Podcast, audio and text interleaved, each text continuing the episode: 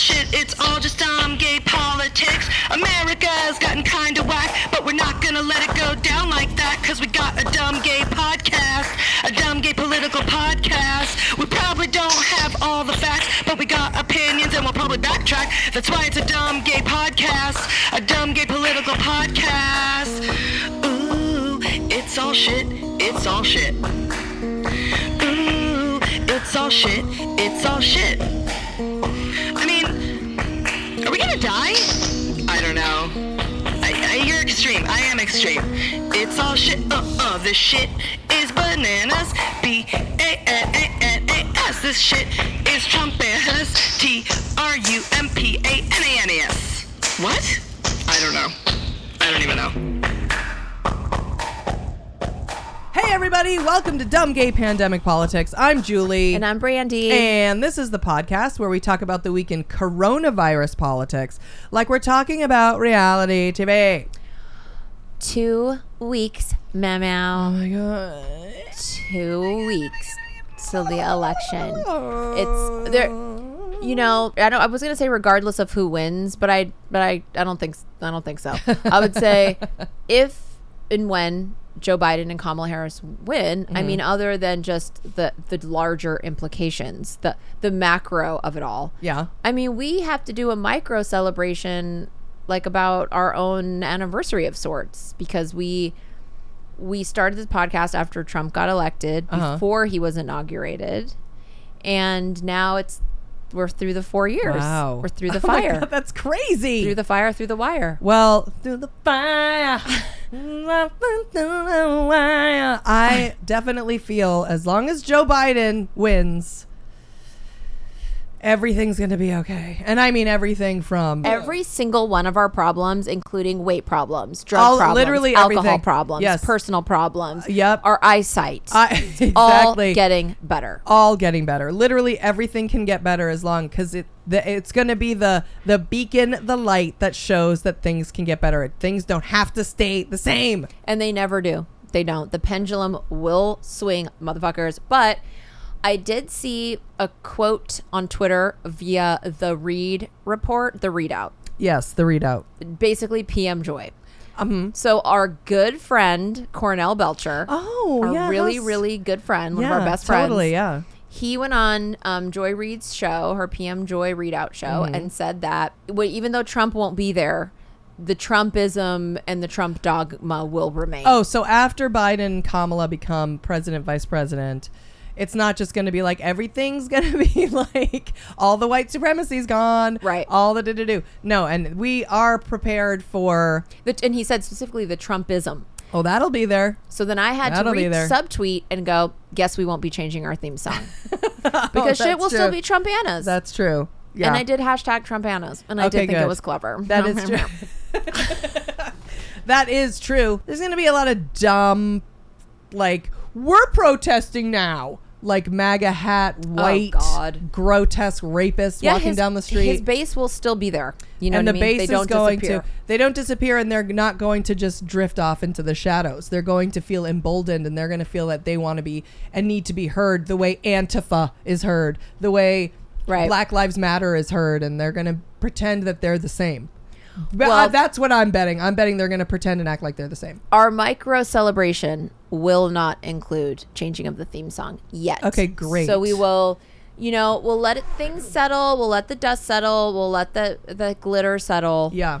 And the confetti. And then we'll see where things stand. And we're not just going to be robots. We're going to be truth to power, biatches. Truth to power. So we got some treats this week. Yeah. Some really, really special, special treats. I mean, I thought it was a it was a lovely week for treats. Now, Mama, you remember Lauren J, uh-huh. the star who d- did the TikTok. Oh, my God. Yeah.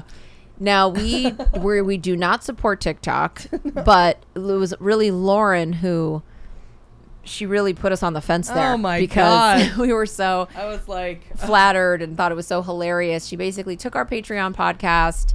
A, like a, a little part of it, however many, two minutes or something.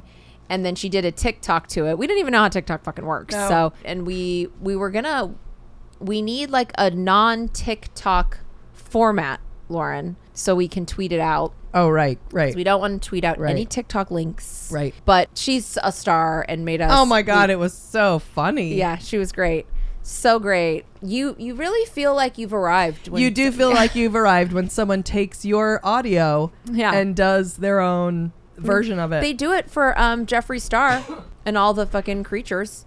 If the yeah. YouTube creatures get it, then, yeah. you know, we should get it because yep. we're creatures. Mm-hmm. So Lauren, um, Meow Meow, gave us super generous gift cards. You got Seven Eleven, and Ugh. I got Ulta. Isn't that just? I mean, if that's not being seen, I don't know what I is. know. You know it's what I the, mean? It's the podcast in I a mean. nutshell.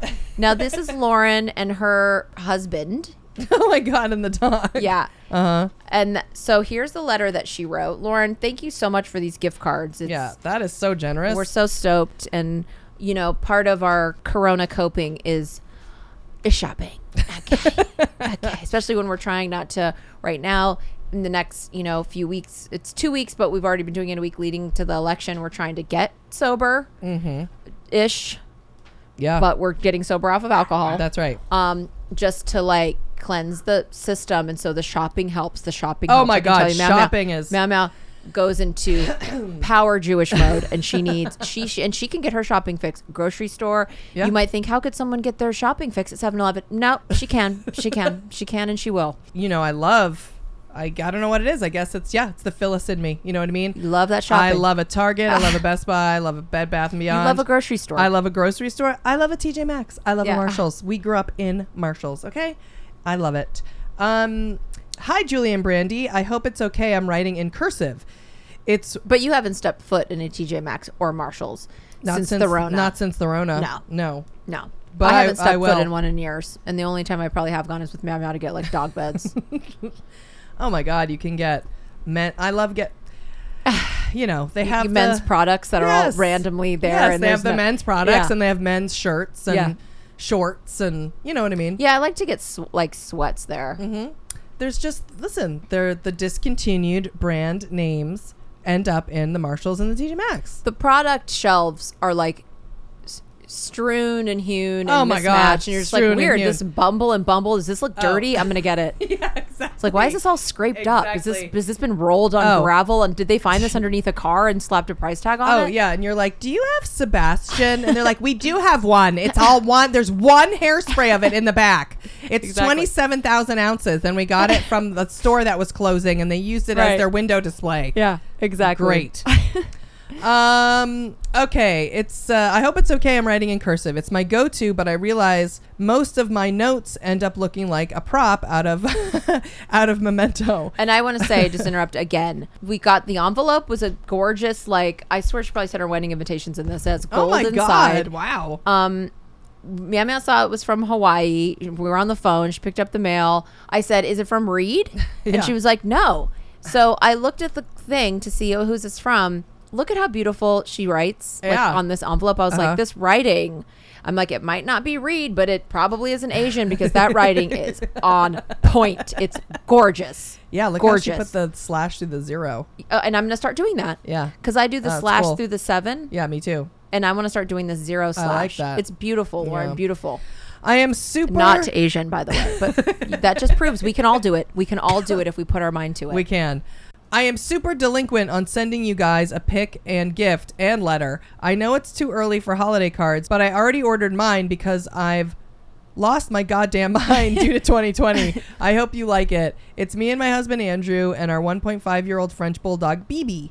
And she is our pride and joy. My goddaughter calls me Auntie B B. That's cute. Yeah, that's right. I've been listening since twenty eighteen, immediately listened to your entire library back to twenty sixteen, and couldn't wait to sign up for the Patreon. You guys make me laugh, cry, cry from laughing, and bring so much joy to us all. Julie and Brandy classics such as Crunchy City, You Bother Me, Oh, You Bother Me, Voof Clicky. Voof Clicky. Voof, the Voof Clicky. I love Voof Clicky. Wow, I love Voof Clicky. And I put on my Hervé Lervache and I drink Voof Clicky.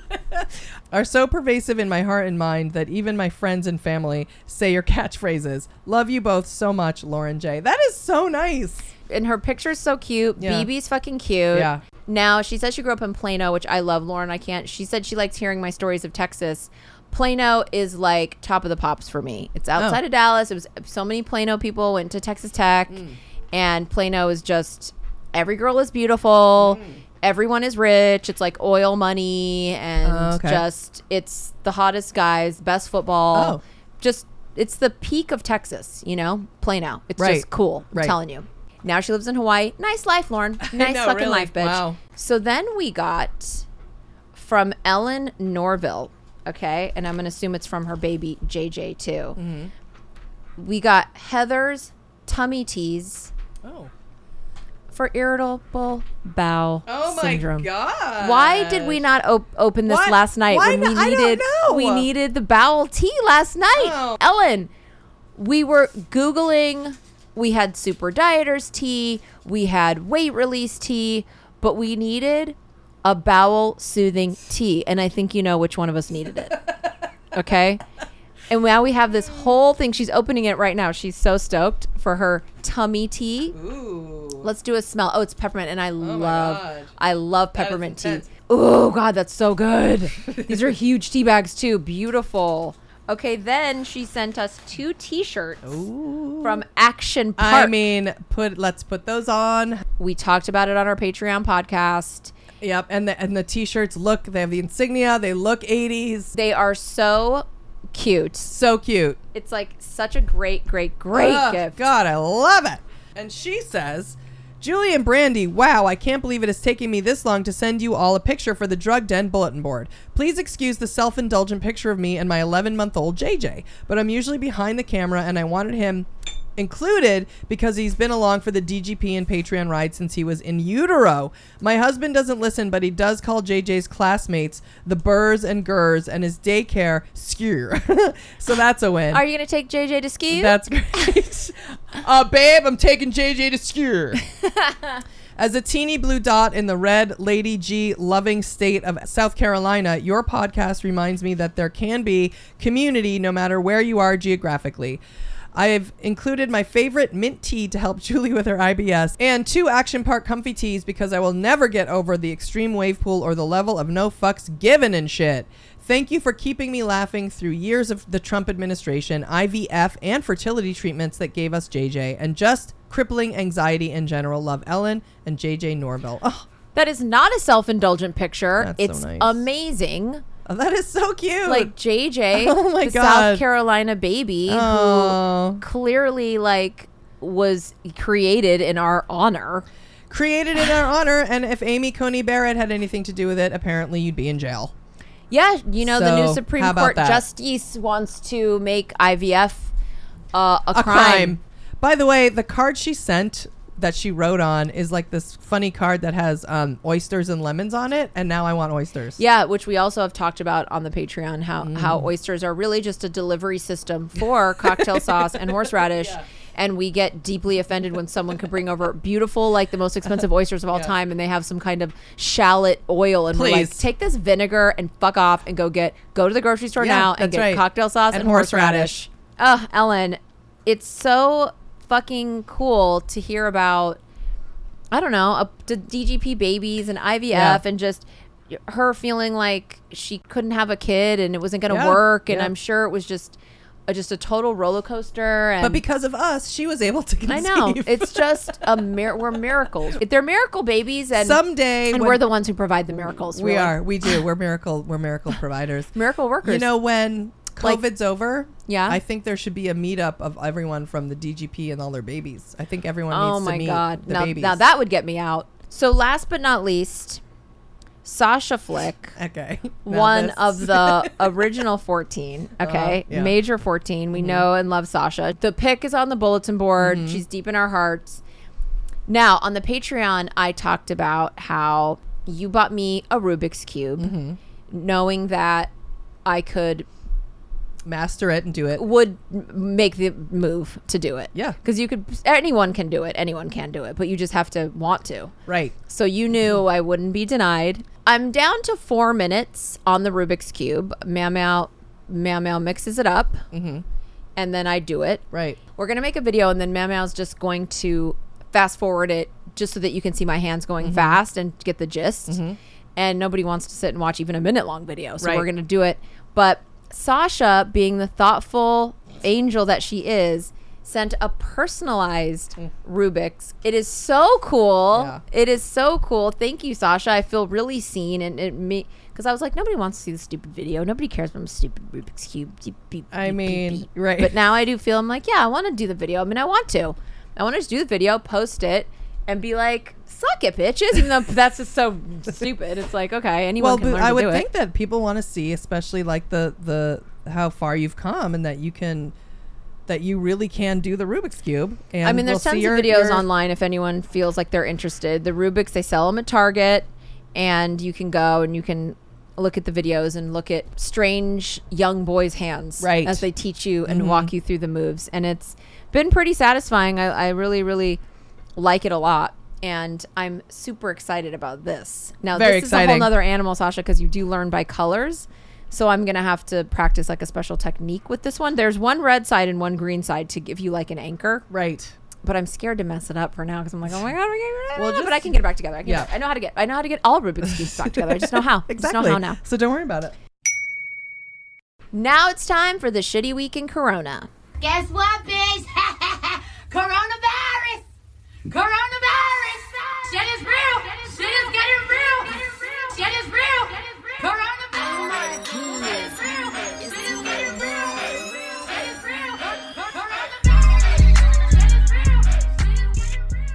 This shitty week in Corona, America is still coming in at number one in the World COVID Olympics with over eight million confirmed cases and over two hundred thousand deaths.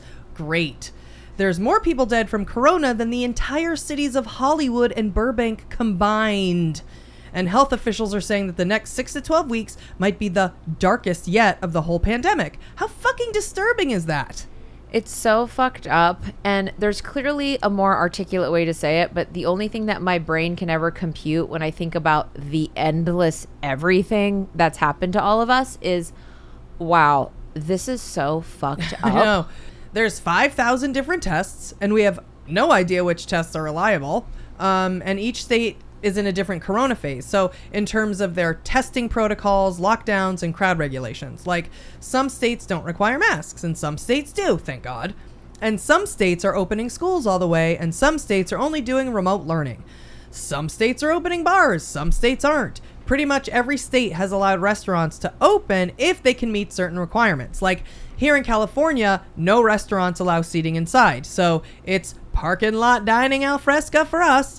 And please believe we sit our masked asses right down on the filthy tarmac and we order fajitas with tableside guac, extra large salsa, a side of sour cream, and a personal fan. And they bring the shit because it's three hundred degrees in L A and that ain't cute when you're eating in a parking lot. Not at all. And I'm sure the people seated near us don't want our Corona fan blowing on them. But I'm like, don't even worry about it, Cupcake, because we will not be sharing a shred of our personal breeze that we ordered that was rolled over. So Julie and I wouldn't fucking sweat at the goddamn El Torito. That's right. Also in California, bars are closed, gyms are closed, estheticians are closed, schools are closed, and we can't have parties or gatherings of more than three couples. But people are doing it. People are doing all of it. Mm-hmm. They'll sneak you in for your Botox. They'll sneak you into the gym to do a private training. They'll sneak you into a birthday dinner and allow more than six people at the table. Mm-hmm. You know the vibes. People are being responsible and hanging out with groups of other responsible people that they trust have been staying at home. But it's not allowed. Uh, no, no. Oh, oh, also, no movies, no concerts, no festivals, no events, no parties, no comedy shows, no auditions, no job interviews, no creative meetings, no pitch meetings, no logistical meetings. And at this point, meetings are pointless anyway because none of these network execs or production managers or ad agencies or agents managers know what the fuck is going on, and it's impossible for them to predict which projects are even going to see the light of day, much less which networks are even going to be still around in three weeks from now.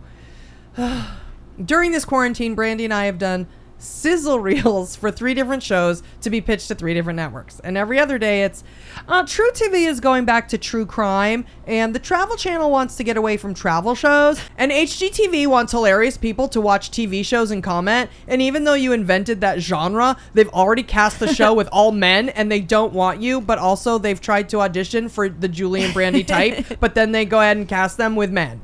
I mean, that's literally happened to us. And the point of the whole thing is we need a stimulus check.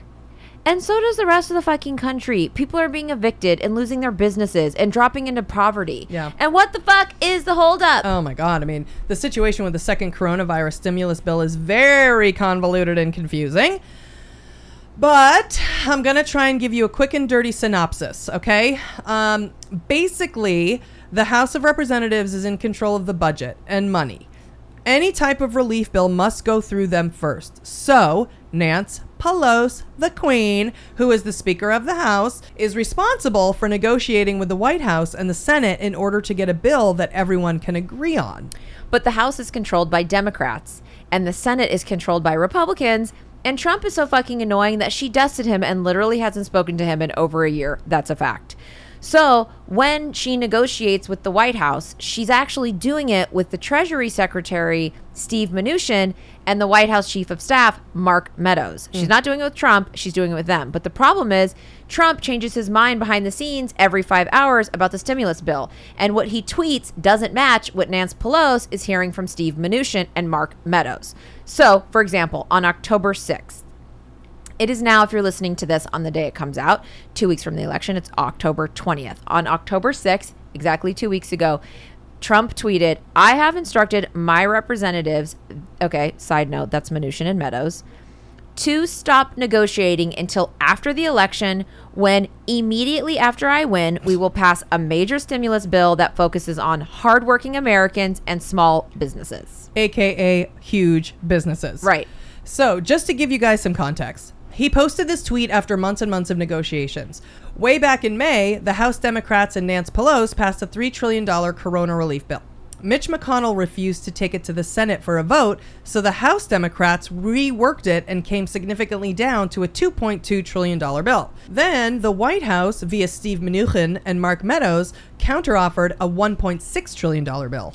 Yeah, and when Nancy Pelosi didn't immediately accept the counteroffer, Trump threw a fit and said he's not going to fuck with it until after the election. And then five days later, he tweets that he might be willing to approve aid for airlines and small businesses that could be paid for with money left over from the previous stimulus package back one thousand years ago when we all got that twelve hundred dollars check. Who got that? Feels like that was six years wow. ago now. How is there even any money left over? Because they would all the Republicans would have us believe that the debt, the deficit, I don't know, they would act like they couldn't afford this, but if there's money left over from the other stimulus right. package, of course, roll it on over.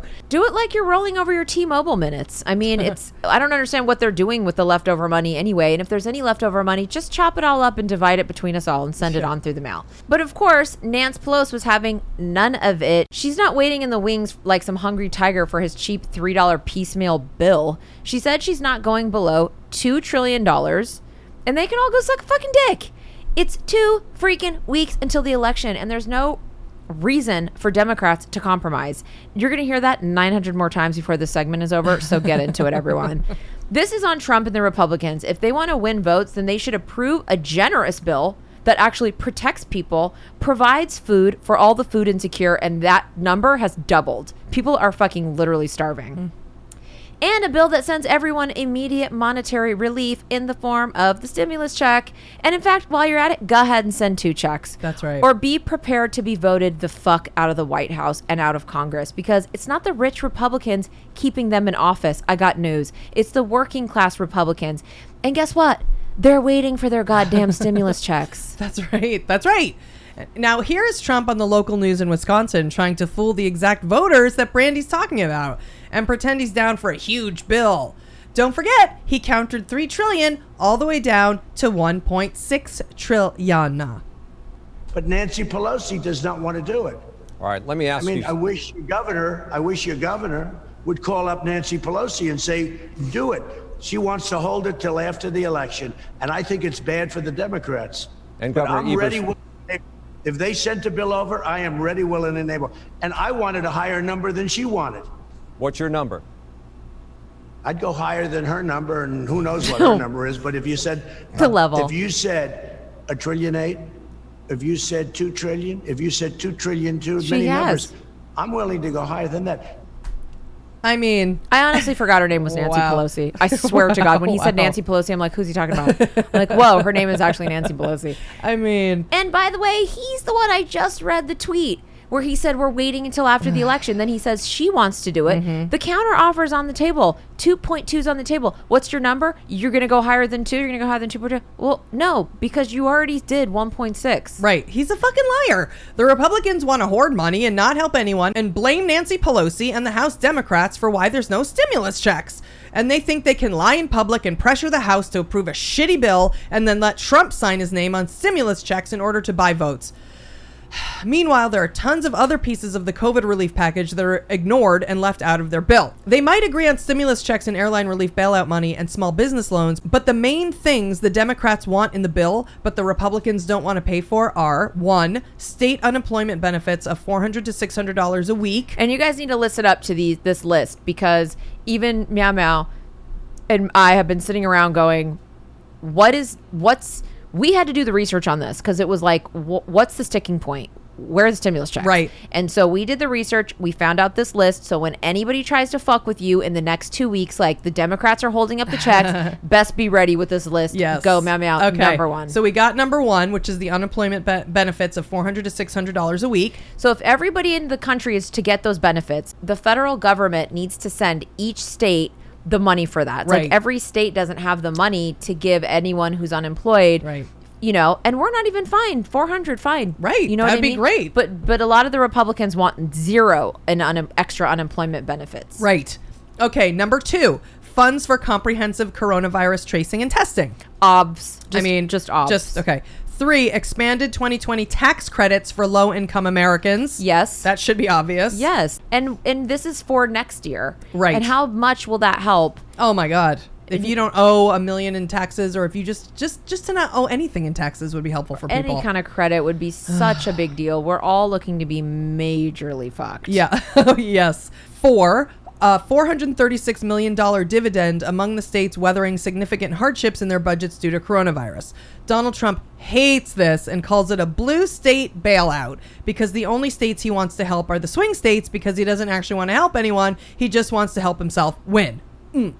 Number five, fifty-seven million dollars in childcare aid to first responders, frontline workers, and people who work outside the home, but whose children are doing remote learning due to the pandemic. Which is a huge one. I mean, you've got nurses and doctors and people who, wow. who have to go to work, waiters, waitresses, right. you know, and they and flight attendants, whoever, right? They go to work and then they're, but now their kids right. are all at home. Now you've got to hire someone to come yep. sit with your stupid kid while it's doing a stupid remote learning. And people can't afford it. And How are they? They can't afford it. There should be definitely, to me, that is, that's what, that to me really shows the difference between Democrats and yeah. Republicans. Yeah, that, yeah. that understanding of like a working class family, just right. a working family right. who needs help with childcare. Yeah. So look in the mirror, Republicans.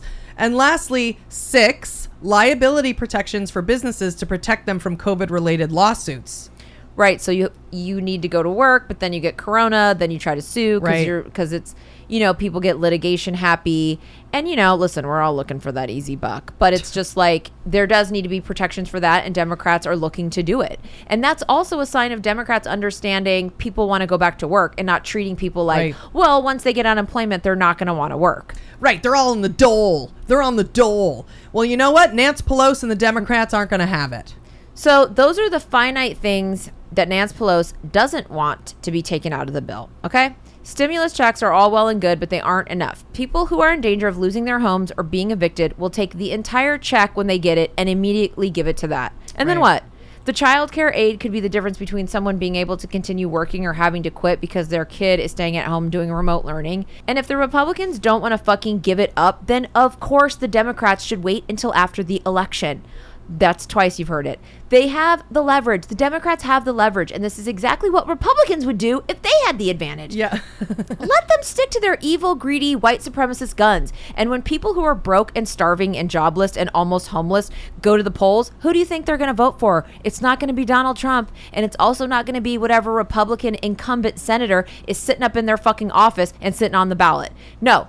And you know what? Mitch McConnell, Lindsey Graham, Susan Collins, Martha McSally, Cory Gardner, Joni Ernst, Ben Sasse, Tom Cotton, we're looking at fucking you. Woo! That's right. And the Republicans are so good at lying and spinning and controlling the narrative that they can even get Democrats to question and blame Nancy Pelosi for the delay on the relief bill. Listen to this clip from when Nancy Pelosi was on C N N with Wolf Blitzer, and keep in mind everything we just told you in this segment, and get ready to get W A P. Members of your own caucus, Madam Speaker, uh, want to accept this deal, one point eight trillion dollars. What I say to you is, I don't know why you're always an apologist, and many of your colleagues apologists for the Republican position. Right. What's wrong with one point eight trillion dollars? Well, I, you know what? Do you have any idea what the difference is between the spending that they have in their I bill the and that we have in our bill? Is that what this is all about? Uh, not allow the president to take credit if there's a deal? With all due respect, and you know we've known each other a long time, you really don't know what you're talking about. Uh-huh. These are incredibly difficult times right now, uh, and we'll leave it on that note. Thank you so much yeah. for joining us. No, we'll us. leave it on the vote that you are not right on this, Wolf. And the underwear is soaked. Okay? I mean, please. Nothing will put me to sleep at night better than her saying, with all due, you don't know what you're talking about. How dare fucking Wolf Blitzer wow. and his staff do less research than us? Why are you asking Nancy Pelosi what the sticking points are? We just told you the six fucking sticking points. Do you think in a fucking five-minute interview, the bitch, while he's sitting there trying to put her feet to the fire like he's some kind of gotcha journalist, Wolf Blitzer can go fuck right off, and so can C N N, quite frankly, and she's right. They are fucking Republican apologists. Quit trying to act like you're a middle-of-the-road unbiased journalist, Wolf Blitzer, okay?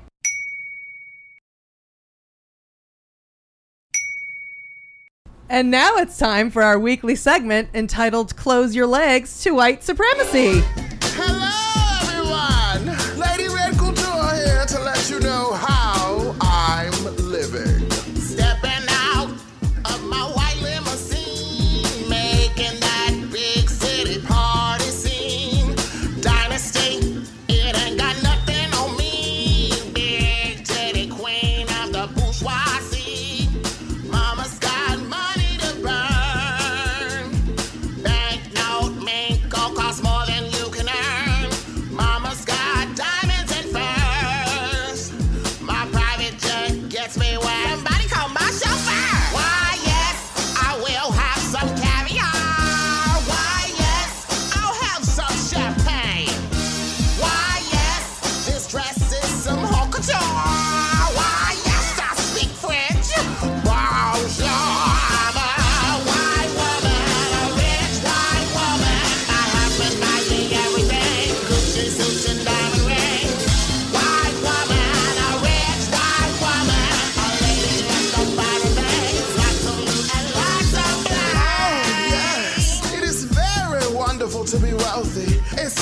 If you're white, then you can get anything you want. Now it's time for our weekly segment called Close Your Legs to White Supremacy. America is in the middle of a racial reckoning, and not only are we here for it, we are committed to talking about it every week, indefinitely, until social and racial justice are served. Okay, so if you're one of our regular fourteen listeners, you know that Ruth Bader Ginsburg died and left a vacancy on the Supreme Court, which Donald Trump is currently filling.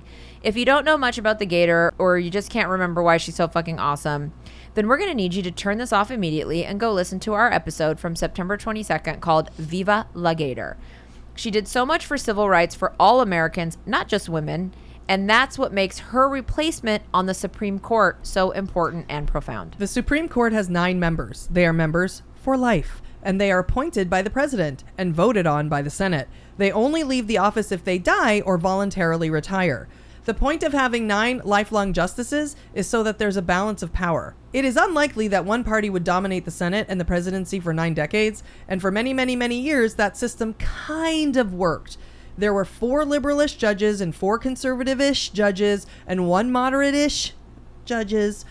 It's a sliding scale and whatever, you know, but you get the point. It was always flawed because they were mostly men and mostly white. And even when they weren't men, they were still mostly white. And even when they weren't white, they were mostly white supremacists. But regardless, black people and women and even gay people have managed to eke out some rights over the course of the existence of the Supreme Court. But saying that Democrats have dropped the ball with the Supreme Court is a motherfucking understatement. The Supreme Court controls all of our rights that aren't in the Constitution. Voting, marriage, our bodies, custody of our children, custody of our deceased family members, who we have sex with, how we have sex, age of consent, age to drink, age to drive, our right to vote. Until nineteen sixty-seven, it was illegal for a black person to marry a white person. nineteen sixty-seven. I know we've told you this before, but just to put that in perspective, the Beatles had already done six studio albums by nineteen sixty-seven. They were on Sergeant Pepper's by nineteen sixty-seven, and it was still illegal for black people and white people to marry each other by the time Sergeant Pepper's came out. That is outrageous. The fact is, every non-religious civil right that has been won by a Supreme Court decision was put forth by a Democratic judge. And any right that has been taken away, including those that were already won, like the ones in the Voting Rights Act, were always taken away by conservative judges. Shocking. And we're about to get another one. The Republicans have chosen an ultra-religious and conservative judge named Amy Coney Barrett to replace Ruth Bader Ginsburg. They chose her because she has three names. Yeah, what's the deal with she's that? She's a woman and she's three names, so she's perfect. The process. Yeah, what about no? DeSonia Sotomayor doesn't. Is no, that, but it's three syllables, so that fits too. Yeah. The process for electing a Supreme Court judge is that there's a week of hearings before the Senate Judiciary Committee, and then at the end of the hearings, the entire Senate votes to confirm the nominee. The Republicans own the majority in the Senate, so Amy Coney Barrett already knows that she's in. Short of career suicide or actual suicide, there's very little that she or anyone else can do at this point. So we're going to tell you a little bit about her and then play you some pertinent clips from the hearing so that you're all informed and standing tall with your heads firmly above ground, walking into the election in November and into twenty twenty-one and beyond. And just remember, Amy Coney Barrett is going to be on the Supreme Court for all of her life.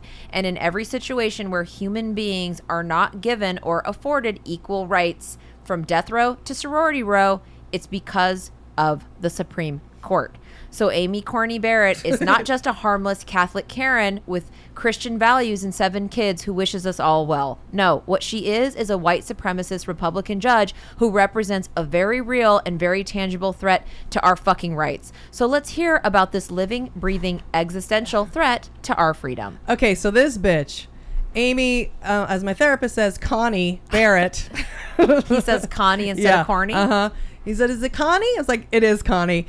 Before we get into her personal biography, I'm just going to tell you right off the bat. She is on the record as being against civil rights, such as a woman's right to choose an abortion for any reason, the right to a physician-assisted suicide for terminally ill patients, the right to fertility treatments such as I V F for families who can't get pregnant, the right to same-sex marriage for gay people, the right to vote easily and safely for all people, regardless of race, socioeconomic status, or religion, the right to equal pay, regardless of race, sexual orientation, or gender, the right to fair housing, regardless of race, sexual orientation, or gender, the right to a fair trial, regardless of race, the right to being presumed innocent, regardless of race, and the right to not being hunted and stalked by law enforcement and subsequently killed, regardless of race. And if you don't believe me, look it up. Look all of it up. She's on the record with all of it. She's been a federal judge for three years, and she was a law professor and lawyer before that. She has many, many decisions and opinions on decisions on the record. And we have the clips from the hearing where they brought up her record, and it was pretty clear where she stands. Now, that's not to say that she won't vote fairly when she's there, depending on the case. And to be clear, I'm an accelerationist. I'm of the mind that whatever terrible shit is on the horizon, let's just do it and get it over with and be done with it, okay? Like Trump, look at all the amazing and incredible so there's that's that have come from the last four years. So I'm like, good. Let this bitch take away a woman's right to choose. Let her take away gay marriage. Let her vote that Trump doesn't have to leave the White House if he loses the election by a close call. If even one, one of those things happen, people will riot in the streets like it's Berlin in nineteen eighty-nine, honey. They will tear down the fucking White House and everything around it. And you know what? If that happens, the religious right and the Republicans who exploit it will lose even more of their white supremacy, and they'll lose even more of their control over this country. There are white men who call themselves Republicans, like my dad, who aren't religious. There are actually a lot of them. And they don't want to be controlled by a religious agenda. And that's what she fucking has. a religious agenda. And you know what? That's what Neil Gorsuch has too. If you don't know, Neil Gorsuch is another religious-ass Supreme Court judge that the Republicans forced on us during Trump. And also, that's what Brett fucking Kavanaugh has. Yet another religious Supreme Court judge, courtesy of the Trump Republicans. If those three ever make their fucking religious agenda obvious to the white male Republicans who are fooled right now, they will lose them. Yeah, well, we have no choice but to wait and see and hope for the best. Oh, God. So, this bitch, Amy Coney Barrett.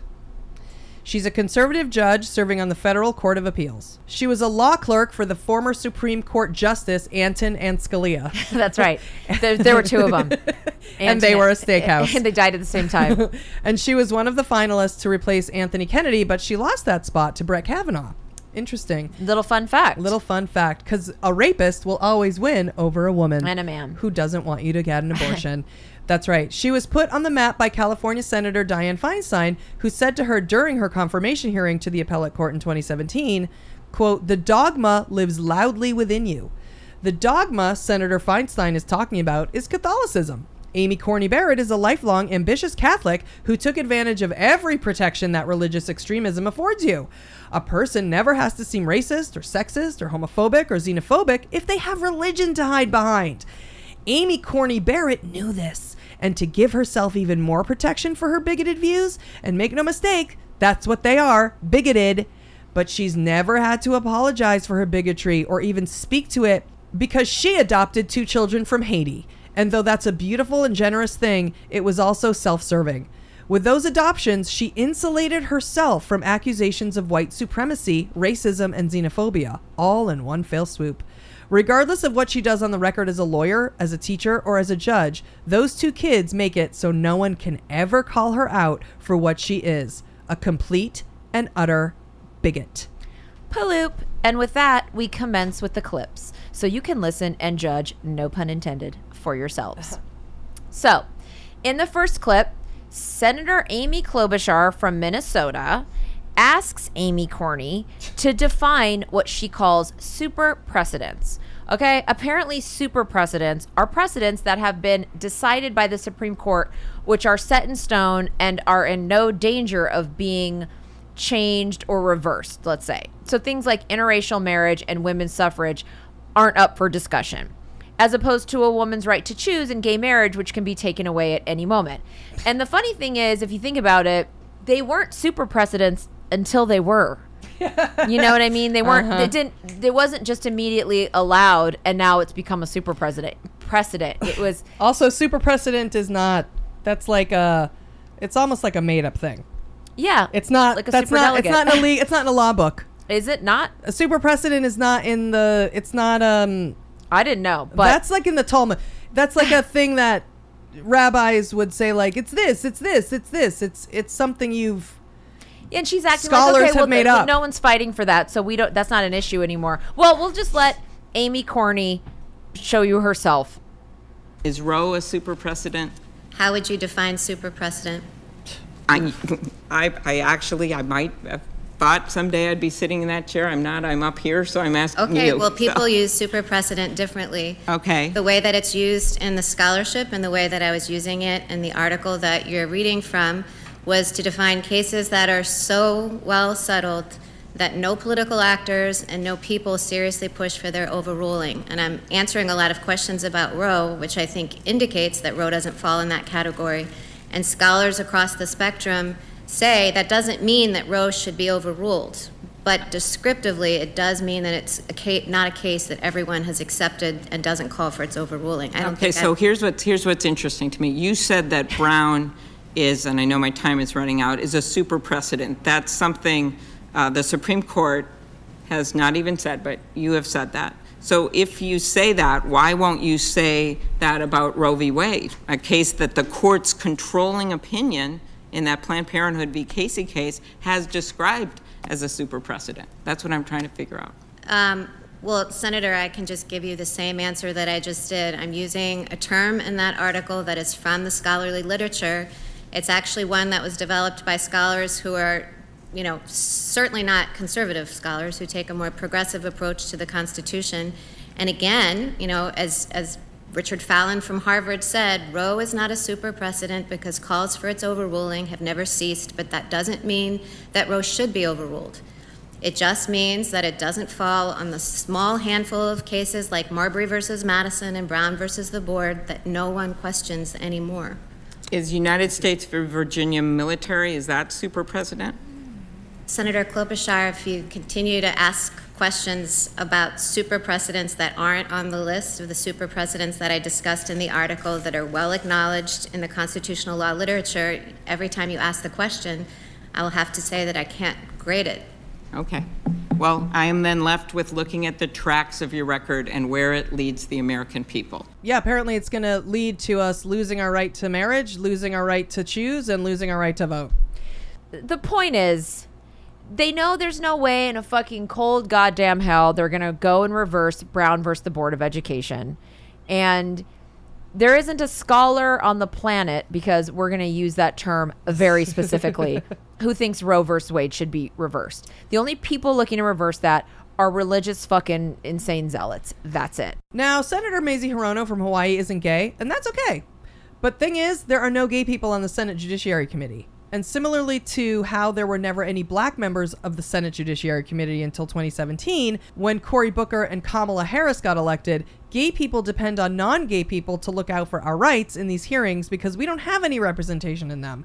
And all of the Democratic members of the committee brought up gay rights in one form or another.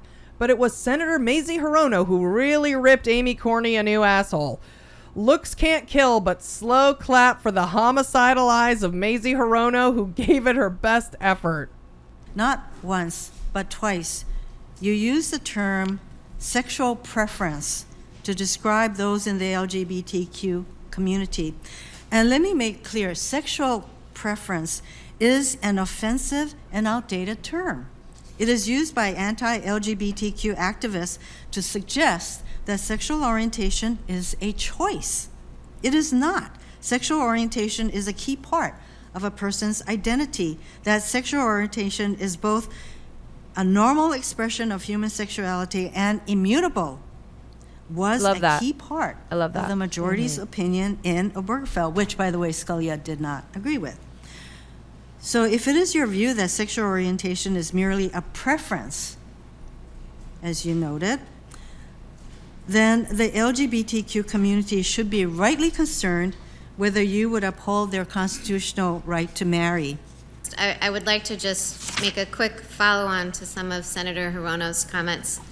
Um, one, I can't comment or grade existing precedent, and I want to be clear that the point of doing that is not to say whether I agree or disagree with it. It's not to implicitly signal that tell, I do disagree with it. But we can tell. It's designed to be neutral. So in and saying that I couldn't Antonin opine whether who disagreed with gay right marriage, decided right. or not, he objected to that case. I was certainly not indicating disagreement with it. The point of not answering was to simply say I, it's inappropriate for me to say a response. We know your answer. You've written about it. And the second point was to say that I certainly didn't mean, and you know, would never mean to use a term that would cause any offense in the L G B T Q community. So if no, you're I too did, calculated I for that. I believe that. that. I simply meant to She's be way referring too fucking calculated. to Obergefell's holding with respect to same-sex marriage. Now, we wouldn't be highlighting a Senate Judiciary hearing if we didn't give you Senator and soon-to-be Vice President Kamala Harris. She Skyped in from the campaign trail to devour Amy Coney. And all I have to say is that the bitch is lucky Kamala Harris wasn't there in person, because she'd be nothing but a chewed up carcass laying by the side of the fucking Capitol building. Here she is getting backed into a corner by Kamala Harris on climate change. Do you accept that COVID nineteen is infectious? Um, I, I think, yes, I do accept that COVID nineteen is infectious, that that's something of which I feel like, you know, we could say you take judicial notice of. It's an obvious fact, yes. Do you accept that smoking causes cancer? I'm not sure Ugh. exactly where you're going with this. It depends this, on but, how much you know, I'm being paid. Notice that smoking it's just a question. The question is what it is. You can answer it if you believe. Oh, you bitch. Yes or no. Senator Harris, yes, every package of cigarettes warns that smoking causes cancer. And they taste and so do you good. believe that climate change is happening and it's threatening um, the air we breathe and the water we drink?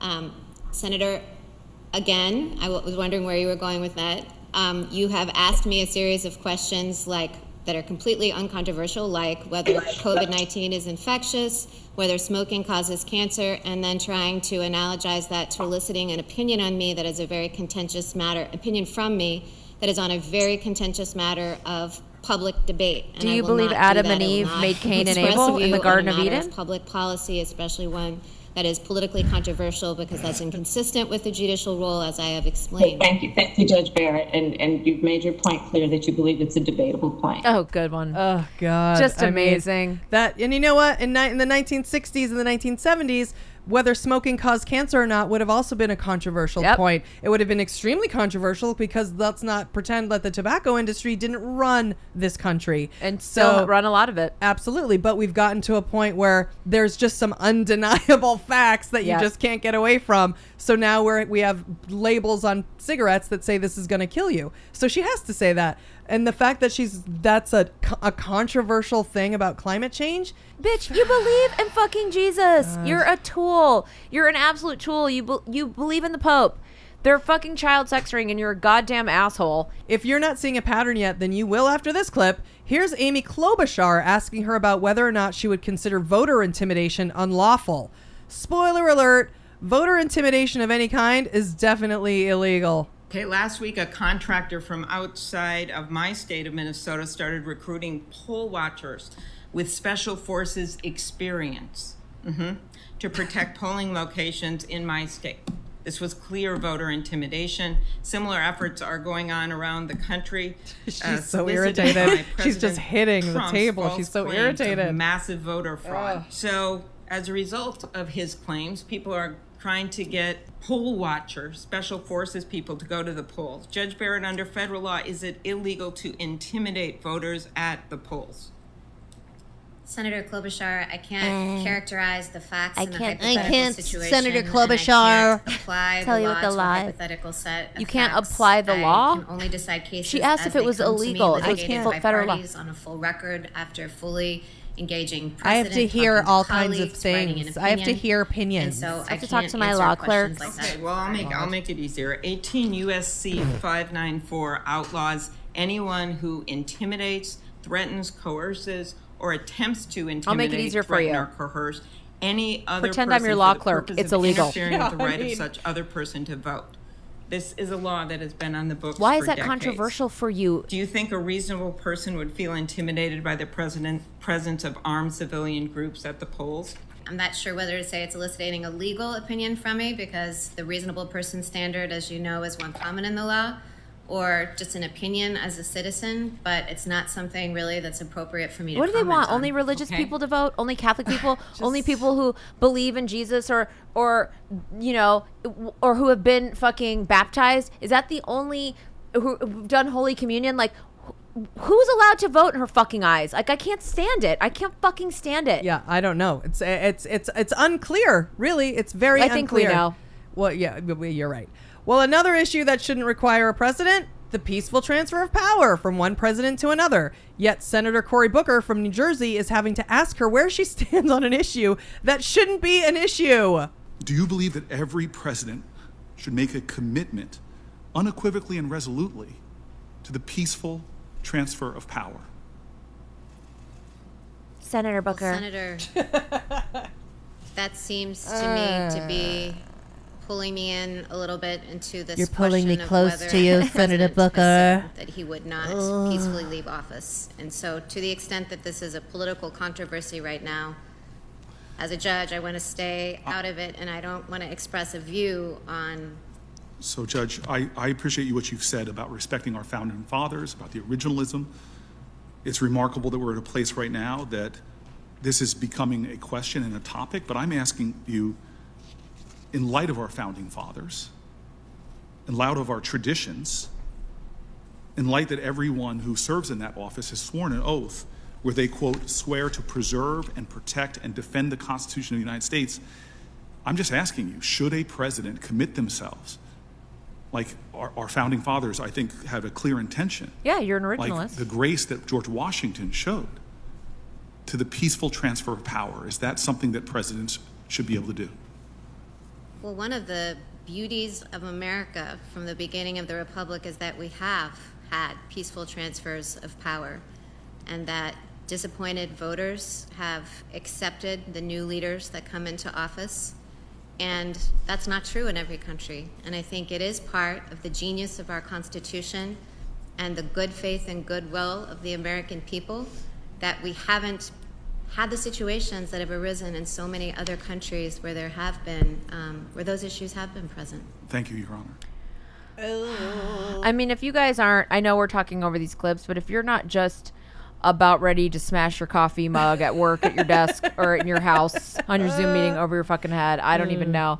So lastly, b- being that this segment mm. is called Close Your Legs to White Supremacy, we felt it pertinent to include at least one clip from the many where race came up.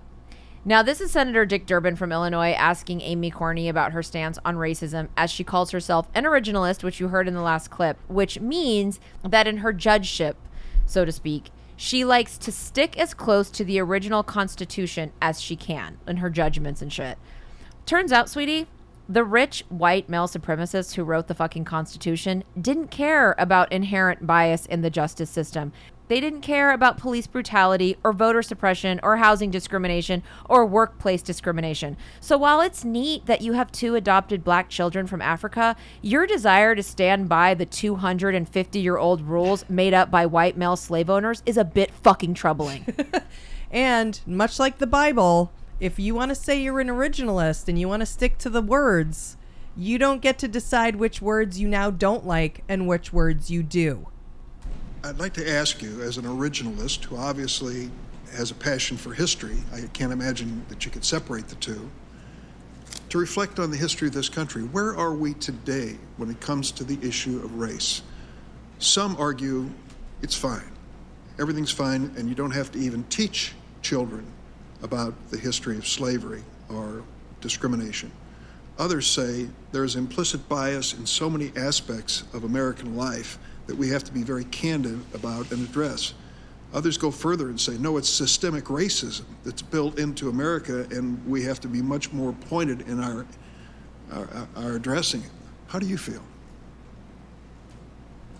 So, so Senator Durbin. I think it is an entirely uncontroversial and obvious statement, given, as we just talked about, the George Floyd video, that racism persists in our country. As to putting my finger on the nature of the problem, you know, whether, as you say, it's just outright or systemic racism, or how to tackle the prop, the issue of making it better, those things, you know, are policy questions. They're hotly contested policy contest, uh, questions that have been in the news and discussed all summer. So while, you know, as I did share my personal experience, I'm very you know, happy to discuss the, the reaction our family had to the George Floyd video, giving broader statements or making, you know, broader diagnoses about the problem of racism is kind of beyond what I'm capable of doing as a judge. Well, I, I would doubt that. I just don't believe you can be as passionate about originalism and the history behind language that we've had for decades, if not centuries, without having some thought about where we stand today. But I'm not going to press you on that. Super excited that someone that can't take a stance on racism is um, going to be in the Supreme Court.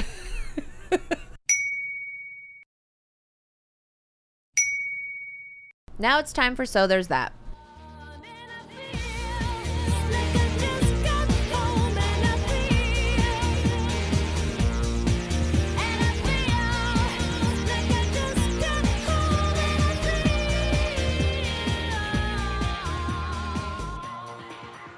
All right, so this is the part of the show where Julie has to find a So There's That moment that's happening because of or in spite of our piece of shit president, the diarrhea toilet Republicans, and the corona crazy culture war that we are all responsible for.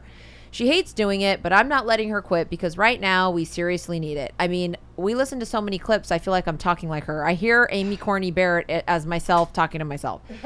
And because of that, I in particular need to hear an uplifting story called America Has Turned into a Racist, Gerrymandering, Religiously Oppressive Piece of Trash, and It's All Mark Zuckerberg's Fucking Fault. Is that the name of your So There's That, ma'am? God damn it. I wish it was. I wish it was. Well, this week was once again impossible. I am reeling from the Supreme Court tragedy play, and I am really feeling stuck in a Jewish negativity hole. And I won't believe in anything until Kamala Harris is the president. That's right. I mean Joe Biden. I mean Joe Biden. And probably like everyone listening, I really wanted to find a so there's that that brought it the fuck home. Like, that was undeniable. That much, much like how we feel about the election. We need a landslide. We need a landmine. We need a mushroom cloud. A World War nuclear explosion of get the fuck out of the White House, Trump! And all of your cockroach, shit-eating, cowardly, power-mongering fear-eaters, too. Well, that didn't seem to hit the room very well. Until then, we have to hold each other and wrap each other up in the warm, warm blanket of the new data telling us that Democrats are showing up to the polls in historic numbers. Is it Democrats or everyone? Well, mostly it's more Democrats. That's the thing. That's a fact? That's a fact. Mm, that's now, awesome. More than twenty-six million people have already oh my voted. God, it was eighteen million yesterday. It's twenty-six million people today. And that's more than six times the number of ballots cast in twenty sixteen by mean, the same point. So at okay. the same point where we were in twenty sixteen, six, mo- six times more people have voted. And though it's early voting and will possibly all be put through a shredder by the corrupt G O P, who, as we know in California, are apparently allowed to put up fake ballot boxes, and our state isn't doing anything about it. Let's not forget they threw a burning newspaper into one of the drop-off boxes and yeah. set it on fire and burned all the ballots up. This I, is in California. Like, right. I can't, if that shit's happening in California, oh. which is blue to the core, yeah. I can't even, don't even want to know what's going on in, like, Kentucky and shit. In general, the only people in any competition who feel the need to cheat are those who feel that they are going to lose. Boop. Now, the level the Democratic Party, however, is on top of this is actually quite soothing. That's a whole other topic. Um, this is the good news. Democrats account for the majority of the votes already tabulated. And though most Republicans will vote the day of because they're not scared of the pandemic and also think that the blood of Christ is going to wash them over the finish line, this Jew is here to tell you we killed him once and we can do it again. Just kidding. We didn't kill him. He didn't exist. Just kidding. Oh, it's all good, whatever your beliefs. Okay, if you're offended by blasphemy, your faith isn't that strong. So let's keep it moving. According to Amy sev- Corney would be offended. Amy, and I hope she is. I'm offended. The Pope hides pedophiles. According to several sources and this N P R article, fifty-two percent of the ballots cast are by Democrats, and most of those are people fifty or older. Now, this would indicate that come election day, it's going to be the under fifties who show up with their masks and backpacks filled with snacks ready to go to a waiting war. We also still have a full week left before even our early voting starts. Right. So it's that's only this is only in states that have already California hasn't or, or Southern California around us hasn't started early voting yet. Right. So, so the feeling is good. Even though the amount of people and the level of voter suppression the Republicans are trying feels scary and depressing, the numbers show that we're coming out, and no matter what games they try, no matter what they try and burn in the box, we're going to overcome. And as long as the actual votes are counted, we are going to win. And the best news of all is that swing states such as Wisconsin, seventy-one percent of the voter turnout has gone for Biden. Well, this- Wisconsin was never a swing state until fucking Trump. Well, right. Well, now it's a swing yeah. state. So we're going to swing this, it right back and yes, close the door. It's getting swung yeah. back. And as we know, Texas is is being heavily fought for. And at, in this moment, it's it's the, the, the blue turn looks good. Now, it's too soon, obviously. And the lesson learned from twenty sixteen is we absolutely cannot be comfortable until Trump concedes. But as of now, we need to get our communal energy out of the gutter and the garbage dump. And I have to take my own advice, of course. God knows my own negativity will sink this ship. But in addition to all of us holding our chins up and keeping our eyes open during this roller coaster ride, we have the physical numbers. The numbers are in our favor. It is being reflected in the polls. Wisconsin is already turning. Texas looks like it can turn. And swing by swing by swing by swing by swing, the door will be swung and shut. If things keep moving forward the way they're being projected, President Kamala Harris is on the horizon. I mean, I mean Joe Biden. So there's that.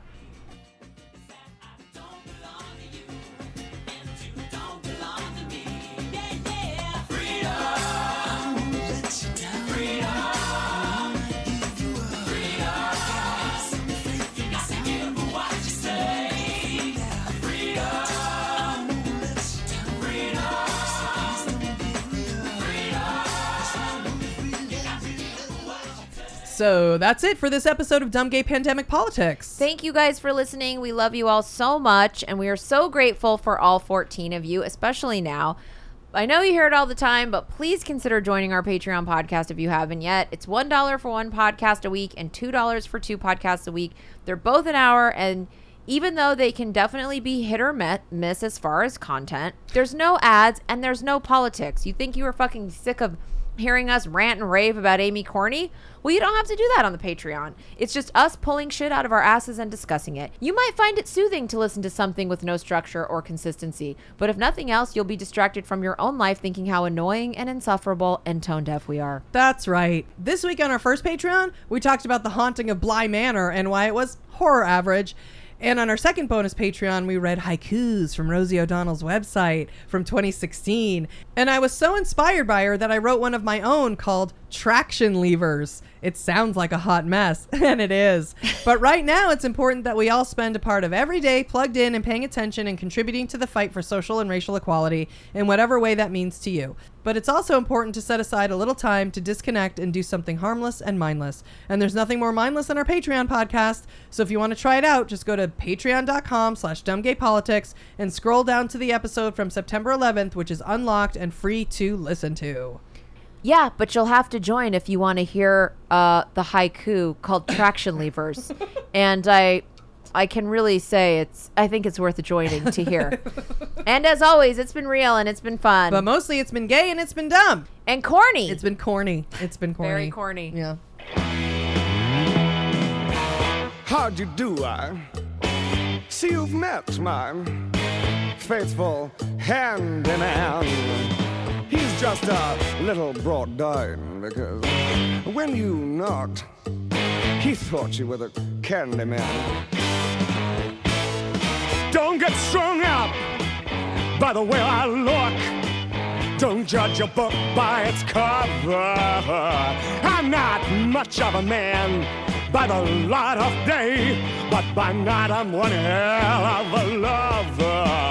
I'm just a sweet transvestite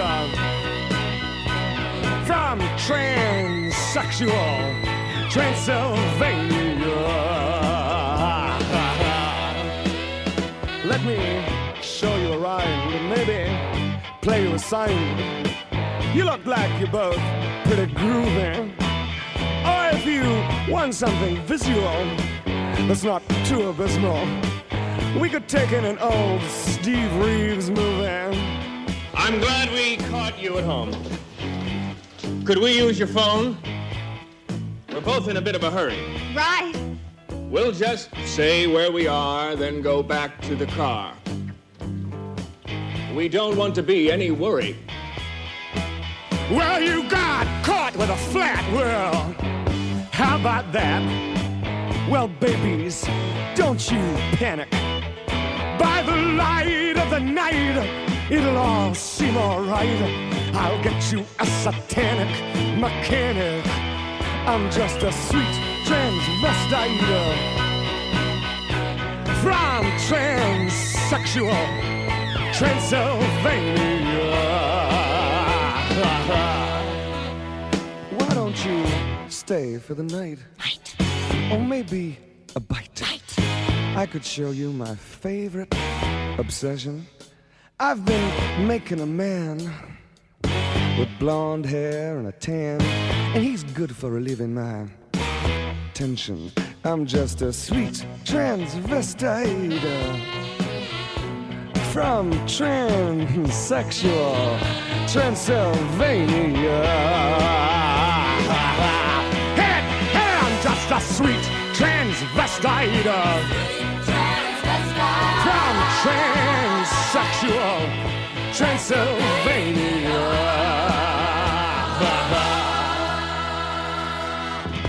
So, come up to the lab and see what's on the slab. I see you shiver with anticipation. But maybe the rain is really to blame.